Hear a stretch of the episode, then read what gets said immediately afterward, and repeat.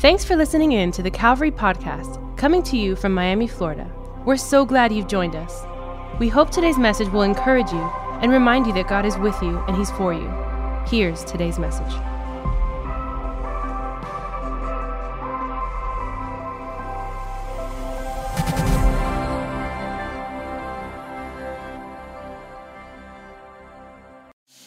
And so we've been talking about different songs through this book, and we're going on our fourth one this week. So grab your Bibles and go to Psalm chapter 91. Go to Psalm 91. Some of you already know what psalm that is. You memorized it growing up in Sunday school. You heard it on Veggie Tales. You remember a couple of teachings on it. We're going to talk about it today. Psalm chapter 91. As you're going there, why don't you look at the person next to you and tell them, I'm so glad you're sitting next to me today. Come on, smile at two, three people around you. Look at the person on the opposite side, the one that you turned to the second time. You thought about turning to them first, but didn't. Turn to them now and tell them, I'm glad you're sitting next to me as well. Come on, 1 p.m. Are you are you ready? Everybody ready to have some church? There's an awesome one. I got Kenny and Amy up here in the front row, looking amazing. They're an amazing couple and we love them dearly. Psalm 91. Psalm 91. If you're watching us online, welcome to Calvary Church. We're glad that you're connected all over the world. Every single week, we got hundreds of people watching. And so we love you, all of our friends and family online. We're glad that you're. Come on, can we give them a big welcome? All of our online church community. We love you. Psalm 91, we're going to put it up on your screen as well. A few weeks ago, we started with Psalm 1. Psalm 1 was the first song that we talked about, and it's a song of wisdom. Uh, second week, my wife shared on Psalm 23. Come on, the Lord is my shepherd, I shall not want. That was a beautiful song that David wrote that we have to this day. Last week, we talked about Psalm 51. Everybody remember last week? It was a song of repentance. David has been caught in sin and he writes this song where he's asking God to forgive him. And how many know we need to repent daily? All of us fail all the time. So David gave us the blueprint on how to repent and be sorrowful over our sin because God is a good God to us. Today, Psalm 91 is a song of confidence. It's the song you want to play before you go to battle. It's the song you want to play before the big game. It's the song you have in your headphones as the cameras and the lights come on and you know there's a fight of faith. Psalm 91 is one that is going to increase your faith, enlarge your heart, make bigger your vision, and believe that there's a good God for you. Psalm 91, we're going to read all of it because it's a short chapter. Follow along the screen. This is good. Every line is like bars on bars on bars. Like underline it, highlight it. This is good for your soul. Psalm 91 He who dwells in the shelter of the Most High will abide in the shadow of the Almighty. I will say to the Lord, my refuge and my fortress, my God in whom I, come on, won't be it, my God in whom I trust. For he will deliver you from the snare of the fowler and from the deadly pestilence. He'll cover you with his pinions, and under his wings you'll find refuge. His faithfulness is a shield and a buckler. You will not fear the terror of the night, nor the arrow that flies by day, nor the pestilence that stalks in darkness, nor the destruction that wastes at noonday. A thousand may fall at your side, ten thousand at your right hand, but it will not come near you. You will only look with your eyes and see the recompense of the wicked. Because you have made the Lord your dwelling place, the Most High, who is my refuge. No evil shall be allowed to befall you, no plague to come near your tent. For he will command his angels concerning you to guard you in all your ways. On their hands they will bear you up, lest you strike your foot against a stone. You will tread on the lion and on the adder the young lion and the serpent you will trample underfoot. Verse 14, 15, and 16 are promises God speaks to us. Because he holds fast to me in love, I will deliver him.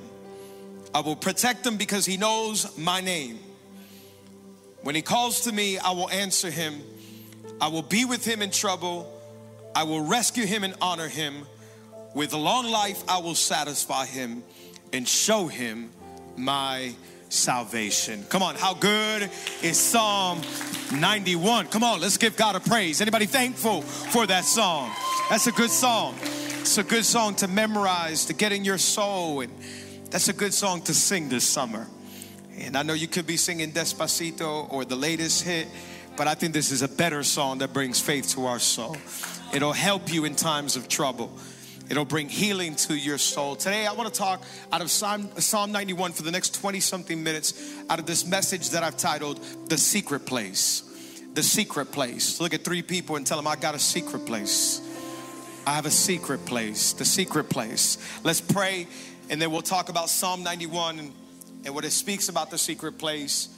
And then uh, we'll worship once again at the end. Amen. Father, we thank you. We love you. Thank you for this 1 p.m. service. Thank you for the incredible day we've had so far. Thank you for every service, every gathering, 9 a.m., 11 a.m., and now this 1 p.m. Thank you for everybody watching online, locally, and around the world. People are connected. God, we thank you for this big community of faith. We pray that today you would show us who you are in your word. Holy Spirit, speak. Holy Spirit, heal. More than anything I can say, more than anything we could hear here in this room, we need to hear from heaven. And we need your voice and we need your healing. And I pray that as service is happening, you're freeing hearts, healing hearts, healing minds. Today, I believe that there's hope for the soul, healing for the soul. Holy Spirit, minister to us as we see God in a new way, in a new light, because you're awesome and good to us. We love you. We thank you. It is in Jesus' name. All of God's people say, Oh, come on. All of God's people say, Can you make some noise for Jesus one more time, 1 p.m.? Come on. It was in the year 1942 that the Nazis had already invaded Amsterdam. Perhaps you've seen it in movies, you know a little bit of history, and you know what's happened with the Nazis and their invasion of Europe. In the city of Amsterdam, there was a family that was afraid because they were of Jewish descent. And the Nazis were trying to obliterate the, Nazi, the, the Jewish people off the face of the earth. And so in 1942, this family decided to hide in a secret place of their building, and they went into hiding for 25 months. They had a young daughter, 13, 14 years old, that for her birthday, right before they went into hiding, she received this journal, this diary that she began to write in, and it became known as the Diary of Anne Frank. This young girl, 13, 14 years old, though she was in the middle of chaos, though she was in the middle of war, if they were to be found, if somebody were to hear them, see them, betray them, their life would literally be getting ready to end. Yet in the secret place, she had an imagination, she had some friends, and she was able to dream for 25 months and write down stories, thoughts, dreams, ideas in the secret place. Because when you find a safe place, it doesn't matter what's happening around you, there's something different happening inside of you. There's something about a safe place. It reminds me of a game we used to play when I grew up in my neighborhood not long ago, about two years ago, um, called hide and seek. Anybody remember hide and seek? Did anybody grow up playing hide and seek? Yeah. Hide and seek. Uh, the purpose was to go and hide, and once the person that counted was done and went out to look for you, you had to run and try to make it to base, home base. Because once you got to home base, you were safe, safe. In fact, I don't know about you, but I used to get excited when I got to home base. You let the whole neighborhood know you made it back to home base. I used to get back to home base and be like, I'm safe, made it. Didn't catch me because I knew that while I was running around my neighborhood, whoever was counting, they could grab me, tag me, I would be out, I would be exposed to everything that was happening. But once I got to home base, I was safe. There's something about a safety place. There's something about a secret place. It does not matter what's happening uh, around you. Once you get to that safe place, your soul is at ease, your heart is at rest. Much like the middle of a war, much like a game of hide and seek, we are living in a world that wants to bring you down, wants to bring down your mind, your heart, your soul. We're living in the middle of a, literally a war of the mind, a war of worship, and there is a real enemy that wants to come after your heart and your soul. We are living in times of uncertainty where we have no idea what may happen tomorrow. We see tragedy, we see accidents, we look all around the world, we see viruses, we see things going on. And if you're not careful, it will get to your heart, it will get to your mind, and all of a sudden you'll be living in anxiety and fear. Because I believe this a life full of uncertainty will produce a life of fear. And so today we have so many people living in fear because a life is all of a sudden it surprises you. Life is unpredictable. You'll get a phone call you weren't expecting. You'll get a text that you never thought you would receive. You'll wake up and you'll see something on the news that you never expected. It's turmoil, it's chaos, it's tragedy, it's grief, it's tears. Life is hard, life is difficult, and it produces fear in our lives. And I think a lot of people living in today's world are living in fear and they don't have a safe place to go and find some rest for their soul. Living in fear of what may happen tomorrow, living in fear of what the unknown is, living in fear of what the enemy can do, living in fear of what may happen to my marriage, my family, my kids, my home, my money, my house. God, I'm out of money. I don't know what to do. I can't cover the rent.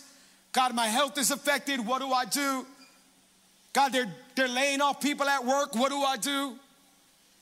And it leaves us in a place of uncertainty that produces a life full of fear. I wonder if there's people watching today or if there's people here today and you are living in fear. You want to believe God, you want to have faith in your soul, you want to worship with passion and fire, but the truth is you're scared of what may come. You're afraid of what the world says. You're anxious, you're tired, you're weary, and you're fearful. What you need is a secret place. What you need is a safe place. That even though war may be around us, there can be peace in our soul. That even though chaos may fill the streets of our city, oh, come on, grace can fill the alleys of your heart and of your soul. Come on, anybody thankful that in God we have a secret place? Anybody thankful that with God we have a place that we can go to? Oh, come on, it's a secret place. It's a confident place. I got good news for you. Today, if you have fear, God has solutions. Today, if you're anxious, He has peace. Today, if you're weighed down, He has mercy. Today, if you're confused, He has direction. Come on, we have a God that gives us freedom and peace and grace for our soul. Come on, anybody thankful that today, even though the world gives us bad news, I got a good God who gives me good news. I got good news for my soul. I got good news for my heart. I got good news for my mind. And though even I may be losing my health, I may be losing my family, I got good news on the inside and it can hold me up when the whole world is falling down. Come on, I got a secret place with God. You have a secret place with God. Have you visited lately? Have you spent time with God in that secret place? I want to tell you today if you can trust Christ, you can have confidence in your life. Amen. If you can trust Jesus with your whole life, you can have confidence even in the most difficult of times. Do you trust Him? There's people in here today, you've been robbed of your potential, you've been robbed of your future, you've been robbed of your calling. The enemy has lied to you because of uncertainty, because of what's happened in your past, because of things that have been thrown your way. But I'm here to prophesy over your life that you can dream again, that you can believe again, that fear has to go in the name of Jesus. In the name of Jesus, begin to have faith again. In the name of Jesus, begin to speak again, begin to proclaim again. There's healing in the name of Jesus. There's freedom in the name of Jesus. There's grace in the name of Jesus. He who's with me is greater than he who's against me. And if God be for me, nothing can stand against me all the days of my life. I wish I had three people that can give God a praise in this place. I got faith in my soul. I got confidence in my heart. Come on, somebody. We got a God who's for us. We got a God who's with us. If fear is gonna shout in my soul, I'm gonna shout louder with my praise. Fear is shutting people down, paralyzing them in their home, paralyzing them in their soul. And God's like, if you just came by the secret place. Psalm 91 is a beautiful psalm.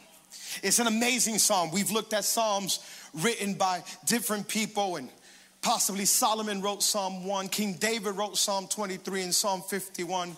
This one has no title, so we really don't know who the author is. But most Jewish scholars say that when a psalm had no title or no author ascribed to it, they said that usually the author was the one who wrote the psalm that came before it. So if we read Psalm 91, the psalm that came before it is Psalm. You guys are mathematical geniuses. The first service was like 63. The one right before it, 90. Psalm 90 says that it was written by Moses. In fact, the heading says, written by Moses, the man of God. That's powerful. That a man of God who lived thousands of years ago wrote something that we can read today. And so most scholars come to an agreement and say Psalm 91 was written by Moses.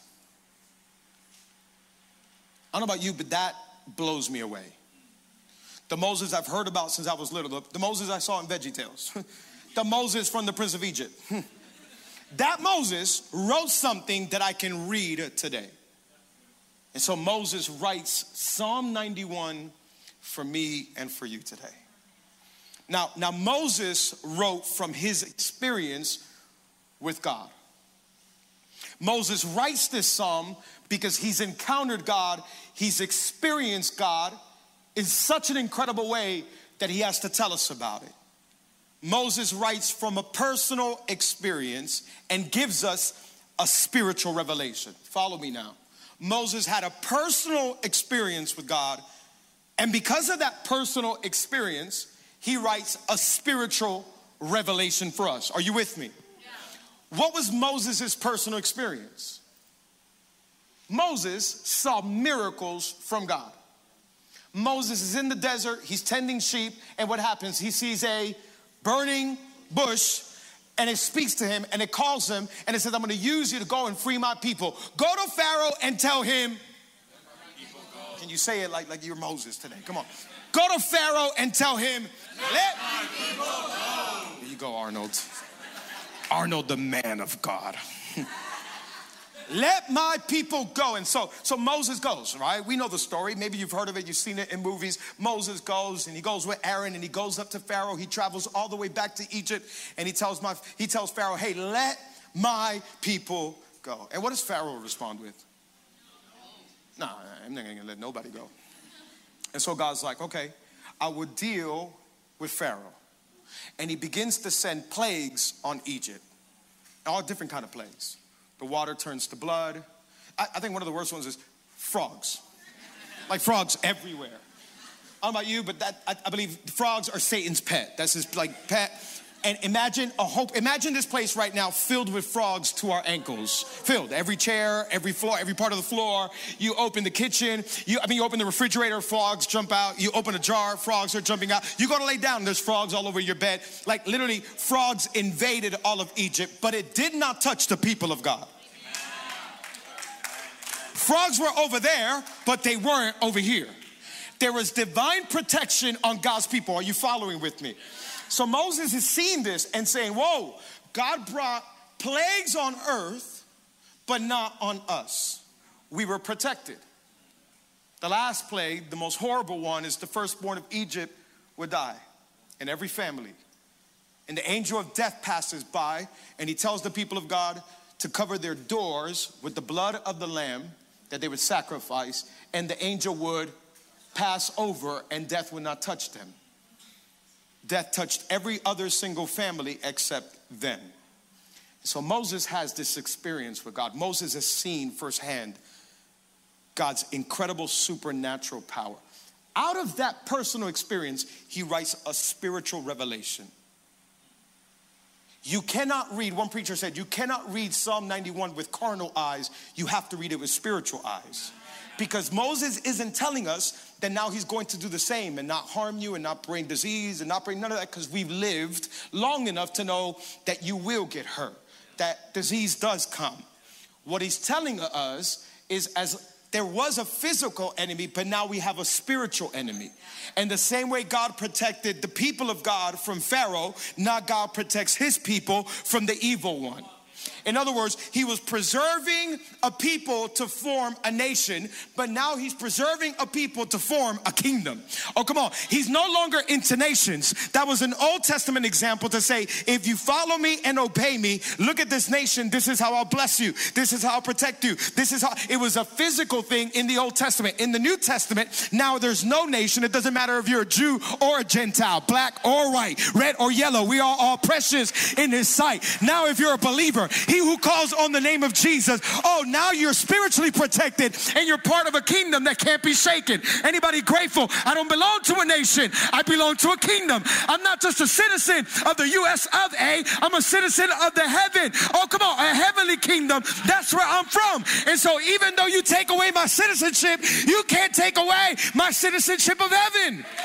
Because God is forming now a spiritual kingdom that cannot be shaken, says the word. And so Moses, from his personal experience, says there's a spiritual revelation. It's almost like Moses had prophetic eyes to look into the future. Many said Moses wrote this psalm about Jesus Christ and how Jesus Christ would overcome death so that all of us can have life forever. So it's a powerful, powerful psalm. One, one preacher said, Don't read it the way Satan reads it. Because Satan will come to you and say, if you serve God, no evil is supposed to happen to you. In fact, and I know I'm going off topic really quick, but in the book of Matthew, the devil comes up to Jesus in the desert. And where does he quote from? Psalm 91. Calvary College student right here knew it. The devil goes up to Jesus and he quotes, you, th- you better know your Bible because the devil knows the Bible. You got to know your scripture. Like some of us are wasting time in tarot cards and horoscopes and Instagram and TikTok or TokTik. Can I tell you the devil's in the Bible because he's trying to know who he's trying to fight. So we got to know who we are going to fight and the victory we already have. So you got to get in scripture and memorize scripture. So the devil goes up to Jesus and he says, you know what he says? He says he'll send his angels concerning you. Throw yourself off this cliff. His angels will catch you. You're his son. And Jesus is like, do not test the Lord your God. Little did he know that he said, So you won't trip upon a stone, and he'll send his angels to help you. Satan understood the text, but he did not understand the spirit behind the text. This is deep, but I need you to follow me really quick. When Jesus was in the Garden of Gethsemane, he was thrown on a stone. And the stone that could have tripped him is the stone that he gripped on as he prayed. And there the angels came and ministered to him. It's not that you won't fall on a stone. It's not that a stone won't come in your life. It's that when the stone comes, he'll send angels to minister to you and give you help and give you need. Are you with me? The stone will come, but you better hold on for life and know that he's with you. And even when the stone gets in the way, his angels will come and give you help. His angels will come and protect you. His angels will come and give you the power that you need to go forward. And the, the devil is a liar. Throw yourself off this cliff and his angels will catch you. This isn't the cliff I'm supposed to throw myself off. There's another stone that's coming in the Garden of Gethsemane. You go to Israel today and there's a massive stone in the Garden of Gethsemane. And many believe that's the stone that Jesus threw himself on as he prayed. And he says, Father, if you can, pass this cup from me. But not my will be done, your will be done. The stone could have tripped him but God sent his angels to minister to him. You see how the devil twists scripture around? And so Psalm 91 is powerful. You need, you need to read it with spiritual eyes. It's not a physical thing, it's a spiritual thing. Many call it a soldier's psalm because many soldiers in World War I and World War II memorized it. When they were in battle, they said, God, go with us. Because it has battle like terms in it. It talks about the evil one, the wicked one. And so Moses is almost writing with a prophetic eye, knowing that there is a spiritual war that is bigger than Pharaoh chasing you down the Red Sea. In this life full of uncertainty, in this life full of chaos, I want to tell you the devil is not after your physical body. He'll ask God if he can intervene and touch your physical body so that he can get to your spiritual body. He's not after your body, he's after your soul. He's known as the enemy of the soul. And so, in this life full of uncertainty, worry, fear, chaos, tragedy, catastrophes, what he wants is for you not to go to the secret place so that he can crush your soul. So Moses is writing and he's saying, Don't you give up. Have confidence, have faith. He who dwells in the shelter of the Most High will abide under the shadow of the Almighty. He's got your soul. He's got your soul. Don't you give up faith. Don't you let fear go in there. Don't give up hope on the God who called you because the one who called you, the one who started the good work in you, he'll be faithful to finish it. Don't you give up. Hold on a little longer. Hold on just a little bit more. I know it looks like your kids have gone crazy. I know, I know it looks like your, your marriage is about to fall apart. I know it looks like the finances are all not there. I know it looks like your health is declining, but don't you give up faith because it's your soul. It's your soul that's protected. It's your soul that's holding. Come on, somebody. It's your soul. Hang on to him. Don't let go. Don't throw in the towel. There's a secret place where your soul can get some life. Psalm 91 is spiritual, it's not physical. Spiritual. Out of his physical experience, he writes a spiritual revelation. And he lets us know three things. We'll finish. I, I went all over the place in this service, just got, I needed to explain that a little bit further. But, but number one, it lets us know that we have a home we can rest in. Psalm 91. Look at the first, look at the first two verses. Psalm, Psalm 91, verses 1 and 2. He who dwells in the secret place of the most high. That's, that's another translation, the secret place. We first read from the ESV that said, He who dwells in the shelter. It's literally talking about the secret place. He who dwells in the secret place of the Most High will abide under the shadow of the Almighty. I'll say of the Lord, He's my refuge and my fortress, my God in whom I trust. I love it. He gives us a secret place. In fact, He talks about the secret place a couple of times in Scripture. Look at Psalm chapter 27, verse 5. It says this for in the time of trouble, he shall hide me in his pavilion in the secret place. Somebody say, secret place. In the secret place of his tabernacle, he shall hide me. He shall set me high upon the rock. There it goes again, the secret place. God has a secret. Where is this secret place? I want to know the secret place. Where is it? Is it in a home? Is it in a closet somewhere? Where do I go? I want to know where the secret place is. The whole world wants to know where the secret place is. In scripture, he lets us know where the secret place is. Psalm chapter 31. You shall hide them in the secret place of your there it is. You want to know what the secret place is? Is the home that you have in God's heart. It's in His presence. Oh, come on. It's when you lift up your hands and you begin to worship Him. That's the secret place. It's where anxiety has to go. Oh, come on. Worry can't chase you into the presence of God. Anxiety can't stay in the presence of God. Every fear has to go in the presence of God. Every demon has to run in the presence of God. Oh, when I get in His presence, I can't worry because I'm worshiping. I can't be anxious because I'm worshiping. I can't be weary because oh, there's joy, there's grace, there's hope in His presence. That's the secret place. And so, a lot of us, we're really good at getting into physical places, but bad at getting into spiritual places. We got our body in a building, but we don't, have, we don't know how to get our spirit in His presence. Why do we do worship? We don't do worship so that you can hear cool people sing and look at the lights and read the lyrics and then sings my soul. I love that one. They didn't put dub behind the lyrics today. Where is it? Like that's not why we sing. We sing so that we can get into his presence. He who dwells in the secret place, he who dwells in his presence every day. Psalm 91 lets us know we have a home to rest in. Augustine, a church father, many, many years ago said, Every heart will be restless until they find rest in Him. The world is looking for a secret place. What do we do when life gets chaotic? What do we do when life makes no sense? Go to the secret place. They run to Cleo, Miss Cleo. They run to horoscopes. They run to fortune tellers. They run to TikTok. They run to Instagram. They run to somebody. Tell me. Somebody. Somebody tell me. I need some hope. I need some peace. They'll run into relationships. They'll lay with people they're not supposed to lay with. They'll drink things they're not supposed to drink. We'll smoke things that we're not supposed to smoke because we're just trying to find an answer for our soul. But the only answer is found in the home, it's found in the secret place, it's found in the presence of God. Are you following me? And so today, if you've been running everywhere else but the secret place, there's a secret place for you. The Bible says, draw near to God and He will draw near to you. It's a secret place. It's a home that you can rest in. Practice it. wake up every morning 15 minutes before you usually do and 15 minutes in his presence. You can put on a song, or you can sing your own song to God. Get in his presence.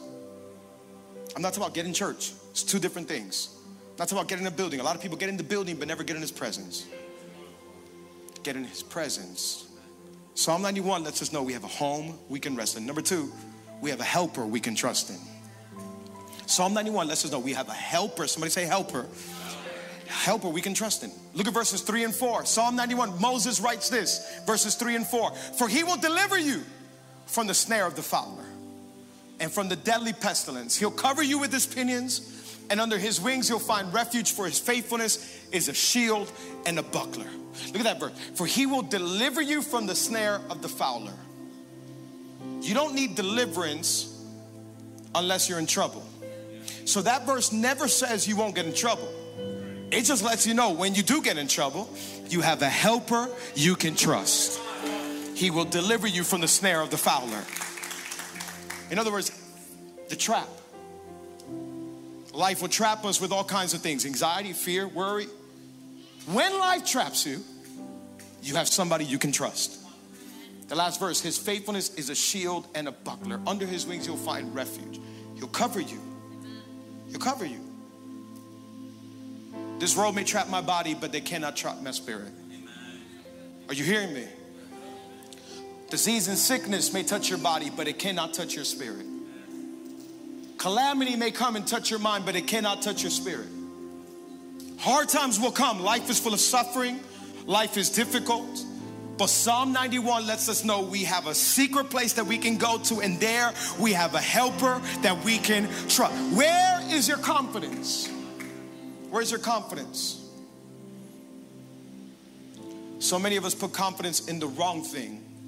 Psalm 91 corrects our confidence. Me and Dana were youth pastors here for two and a half years, years ago, before the best youth pastors on the planet, Phil and Danny, took over. But we were youth pastors, and I remember sometimes coming in on a Friday, and you would see people's like attitude change, like, like you know, people's heart change, like this couple got together, they started dating, they were the happiest people on earth. You were walking on a Friday, like, how you doing? I'm great, great, amazing. What happened? I'm in love, love, I found the one. really? Who is it? My sugarfoot. my sugarfoot, my honey boo. It's amazing, right? A week later, you would walk in, and because their sugarfoot would break up with them, they were in like shambles. Like, hey, what happened a week ago? Everything was good just a week ago. he broke up with me. My life is over. It's like, don't worry, you'll find like two or three or more of those. You got to go through some scumbags before you find a real good one, right? don't worry, everything's going to be all right. God was to bring you somebody good. Like, it's not the end of the world. But because your confidence is in the wrong place, your heart will melt. A lot of us will look at a 14 year old like that and we'll laugh and like, oh, you'll be okay. But we do the same thing as adults. You put your confidence on a green dollar bill. And everything's good because you got the house, you got the car, life is going amazing, you got the raise, you got the promote. Can you praise God when you get laid off?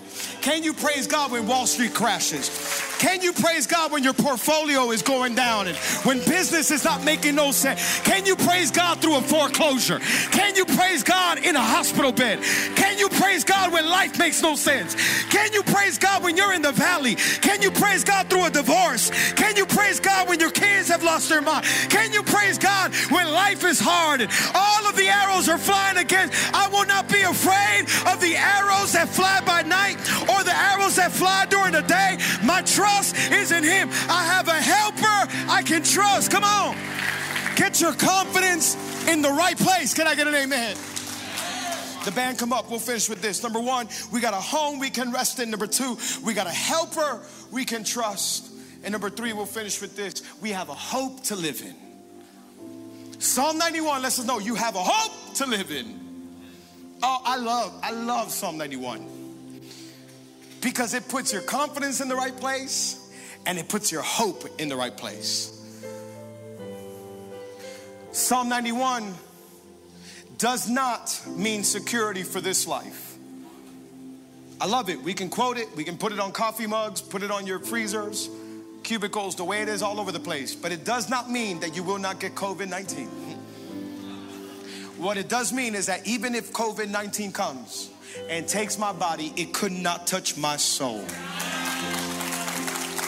Are you with me? I have a hope to live in. If this world is all you have, your hope is very limited. If this physical life is all you have, you'll, you'll be hopeless in a moment. Life is but a vapor. If money, relationships, good vacations, awesome things that this world has to offer, if that's all you are holding on to, you'll be out of hope really fast. But look what God says in the last few verses, verses 14 through 16, because he holds fast to me in love. In the Hebrew, it literally means somebody that is holding on for dear life. I will deliver him. I will protect him because he knows my name. When he calls to me, I'll answer him. I'll be with him in trouble. I'll rescue him and honor him. With a long life, I will satisfy him and show him my salvation. That's why the book of Thessalonians says, We mourn, but we mourn differently than the world mourns. Because people that don't know God and don't know this long life that God gives us, when they lose their physical life, they think this physical life is all there is. And so you mourn because I'm never gonna see so and so, and I only got to know them for 50 years, 60 years, 80 years, 90 years if we're blessed. And once this life is over, it's done. I have no hope to ever see that person again. But when you got a secret place, when you dwell underneath the shadow of the Almighty, and you know that He promises to rescue you, He promises to protect you, you also know He promised to give you a long life. That means even if this physical life were to end a little shorter, there's another life that I'm going to to dwell in paradise forever and ever and ever and ever. Because He promised that with long life, He will satisfy me. And so I have hope. I have hope, though I may lose my body, though I may lose my mind, though I may lose my house, though I may lose my money, though I may lose my relationship, though I may lose my family, I have hope. Because my hope is not in this world, it's in the kingdom that's unshakable. I'll finish with this. In 1876, in 1876, there was a massive, massive pestilence happening in London. London was completely inundated with this disease and it was getting everybody. 1876, there was a young preacher that had just started preaching in London and he went by the name Charles Spurgeon. Very young, anointed, gifted.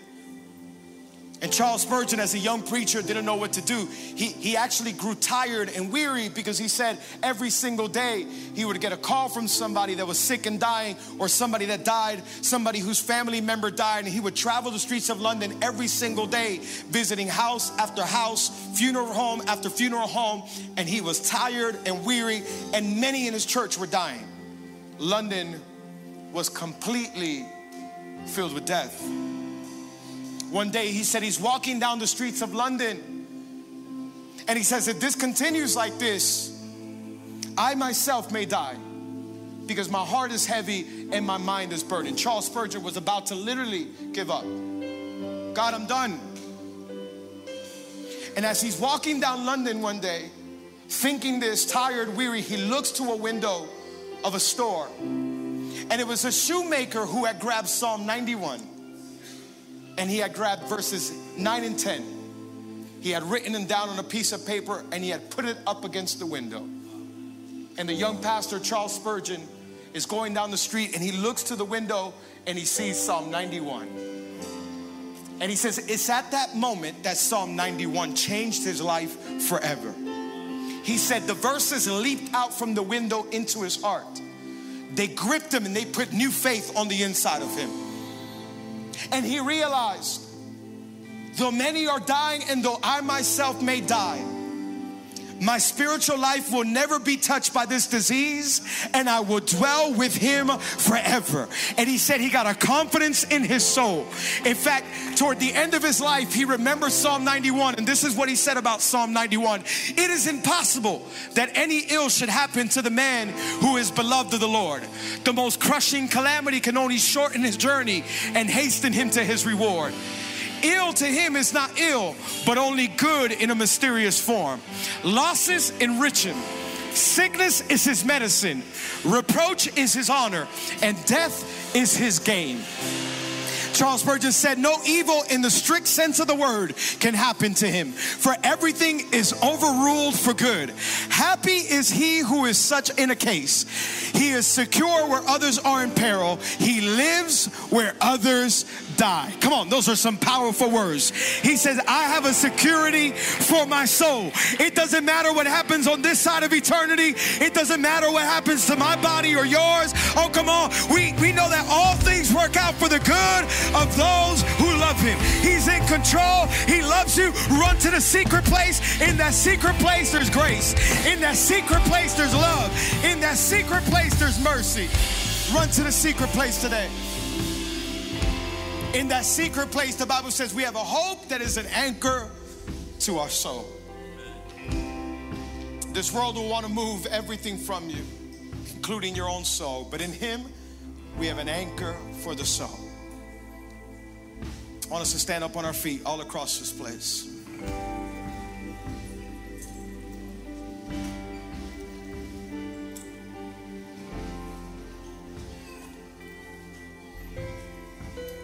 Father, we thank you for the secret place.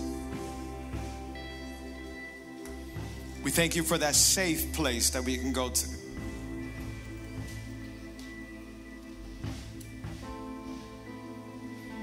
Thank you for the shelter of the Almighty.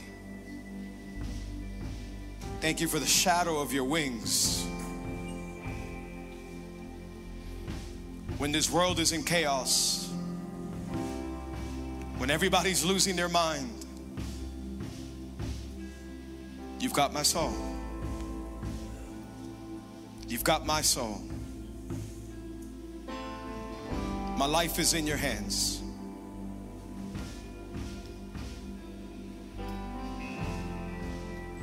How great thou art. How great thou art. Today we can sing a little louder. And today we can proclaim a little stronger because we know Psalm 91.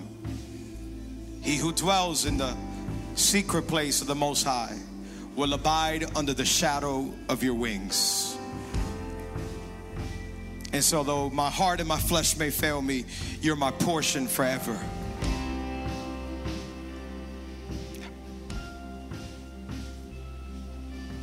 Hallelujah. Hallelujah.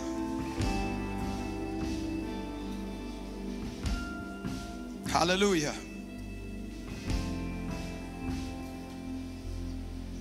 Then sings my soul.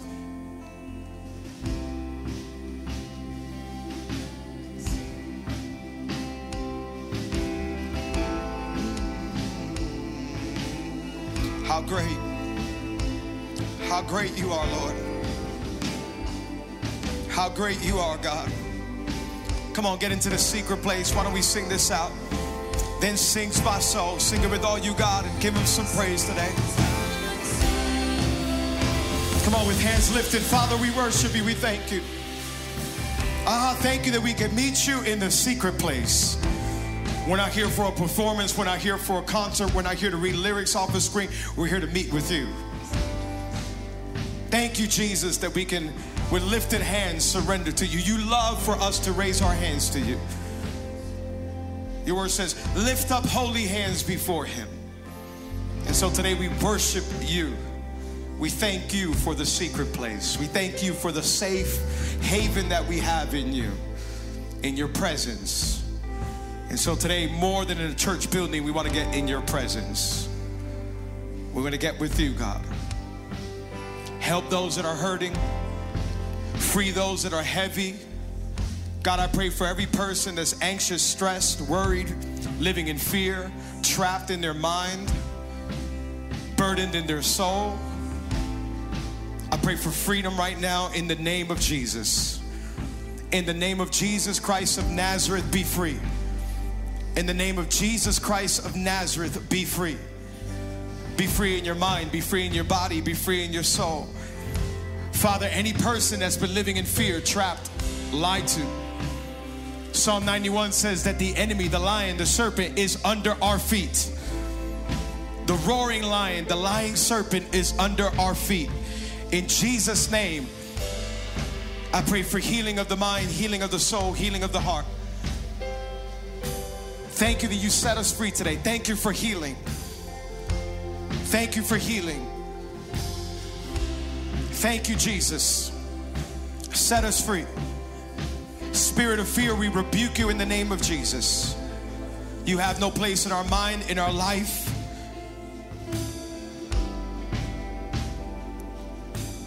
We are under the shelter of the Most High. Holy Spirit, minister, set free, heal, deliver. Right now, in the name of Jesus, I ask you, Lord, that by your grace and by your mercy, you begin to heal people right now. Somebody suffering of discouragement for the last few months. It's been depression. In Jesus' name, be healed. In Jesus' name, come out of that dark place. In the name of Jesus, let the light of Jesus shine in your in your soul. Let it shine in your mind. Let it shine in your heart. Come out in Jesus' name. In the name of Jesus. Hallelujah.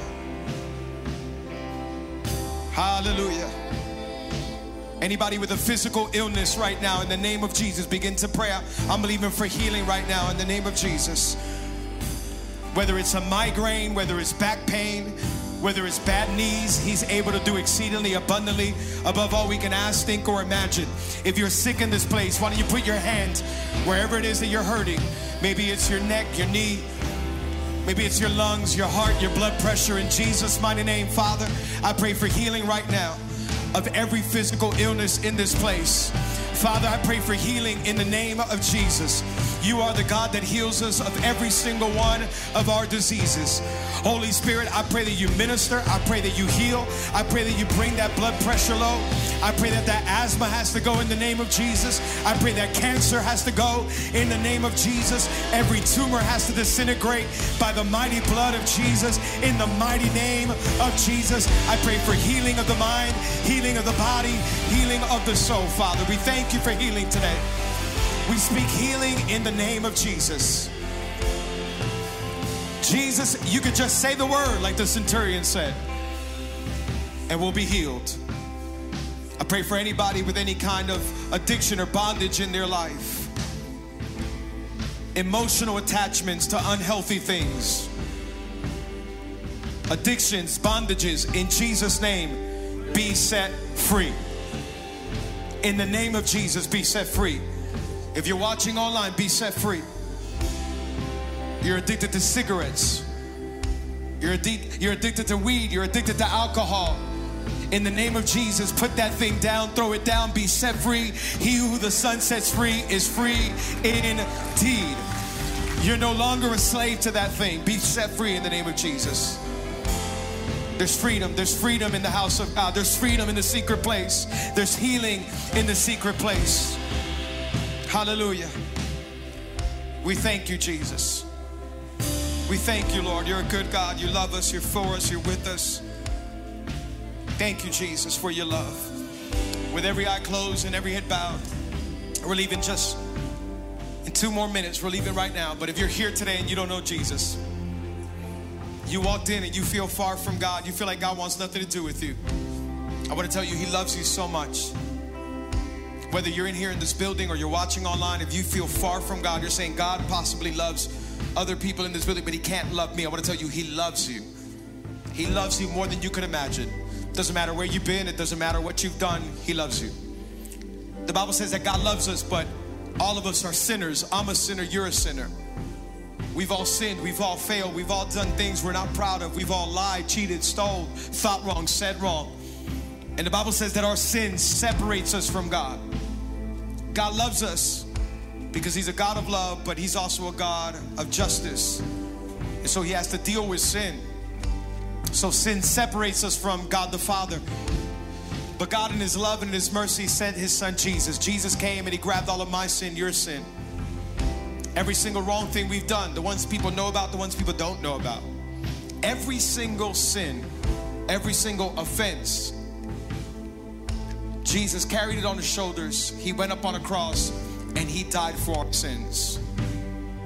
Last week we talked about the penalty of sin, the consequences of sin is death. Sin is very serious. More than physical death is spiritual death. And Jesus says, I'll pay the price for the sin so that you can have life and life forevermore. Jesus went up on a cross at Calvary. He gave up his life on that cross. He died. They put him down in the grave. He was dead for three days, but after three days, Jesus resurrected from the dead. He defeated sin and death so that you and I can have freedom, life, and forgiveness today. With every eye closed, with every head bowed. Whether you're in here or watching online, if you say, Alex, I need this, I need this right now, I need forgiveness. I know I've done wrong, but I need a relationship with God. I'm, I'm tired of the way I'm living. I'm tired of what I've done. I'm tired of carrying around sin and shame. Today I want to give my life to Jesus. Today I want I want forgiveness. Today I want to be saved. The Bible says if you believe in your heart and confess with your mouth that Jesus is Lord, you will be saved. With every eye closed, every head bowed. Come on, as the whole church is praying. I'm gonna count to three in a moment. If that's you, if you're saying, Alex, I need forgiveness, at the count of three, you raise your hand. I'm not gonna call you out, embarrass you, none of that. Every eye closed, everybody praying. But if that's you, I want to see who I'm praying for. Hold it up for a second or two, then you can put it right back down. If that's you, you're saying, I need a relationship with God. I need forgiveness today, today, today. Don't wait until tomorrow. The Bible says tomorrow's promise for no man. Today, you raise up your hand. One, two, three. Raise up your hand as high as you can, as high as you can. Amazing. God bless you. God bless you. God bless you. God bless you. You and you and you. God bless you. God bless you. God bless you. Amazing. Amazing. It's the best move you can make. Amazing, amazing. Hands raised up everywhere. If you're online, if you're watching from home, from work, wherever you're at, you raise it up. He sees you right there. You can put your hands down. Let's let's say this prayer together. I'm gonna lead you in this simple prayer, but you can talk to God any place, anywhere, in your own language, in your own words. I'm just leading us in this first one, which is putting our faith and our trust in Him. In fact, let's all say this together. Repeat after me. Say, Father. Come on, out loud together in one voice, praying together. Say, Father, thank you for today. Thank you for this opportunity. Today, I admit that I'm a sinner and that my sin separates me from you. Jesus, I believe you're the Son of God, that you died for my sins, and on the third day, you resurrected. Come into my life, be my Lord, and be my Savior. From today on, I'm forgiven, I'm saved, and I'm healed. In Jesus' name, amen. Amen and amen. Come on. Amazing. I apologize. We went a few minutes over, but hands went up all over this place, and I'm sure online as well. We love you. If you raise your hand, we have a Bible for you outside. We have some tents. They're called the Connect tent. Somebody just wants to high five you and give you this free, free Bible. The book of Psalms is in here, which is a book that we're reading through, and we want to give it to you absolutely free. Go by. They're just going to give it to you. Take it home. This book is going to bless your life. I know you probably have a Bible at home. This one's better. It just has a lot of cool notes on the side to help you understand what you're reading. In fact, if you're watching online, text us. We'll mail one out to you absolutely free. One more time, can we give everybody a big hand that made that decision? Thank you. Come on, we got a secret place. Anybody thankful for the shelter of the Most High? Come on. This week, I pray that you would make the shelter your habitation place. That you'll get up in early in the morning and go to that shelter. Late at night, you'll go to that secret place. Come on, turn to your neighbor and tell them, I got a secret place. He's with me, He's with you in Jesus' name. Pray you have an amazing week. Next Sunday's 4th of July, and we're gonna have one service only. This place might be packed, and we literally want people to go out and be the light of the world. And um, I know, I know a lot of people want to come to church and all that, but we want people to rest, be with friends and family, and be a light there and bring them with you the following Sunday. So next week, 10 a.m., we're gonna have a special service. It's gonna be really, really cool. So let's lift up our hands. Let's thank God for today as we leave this place. Father, we thank you. We love you. Thank you for your goodness. Thank you for your grace. Thank you for that secret place. Thank you that we have a home in you, that we have a helper in you, and that we have hope in you. Go before us this week. God, may you have mercy and grace in our life. Let your glory shine upon our face. We love you and we thank you. In Jesus' name, all of God's people say it.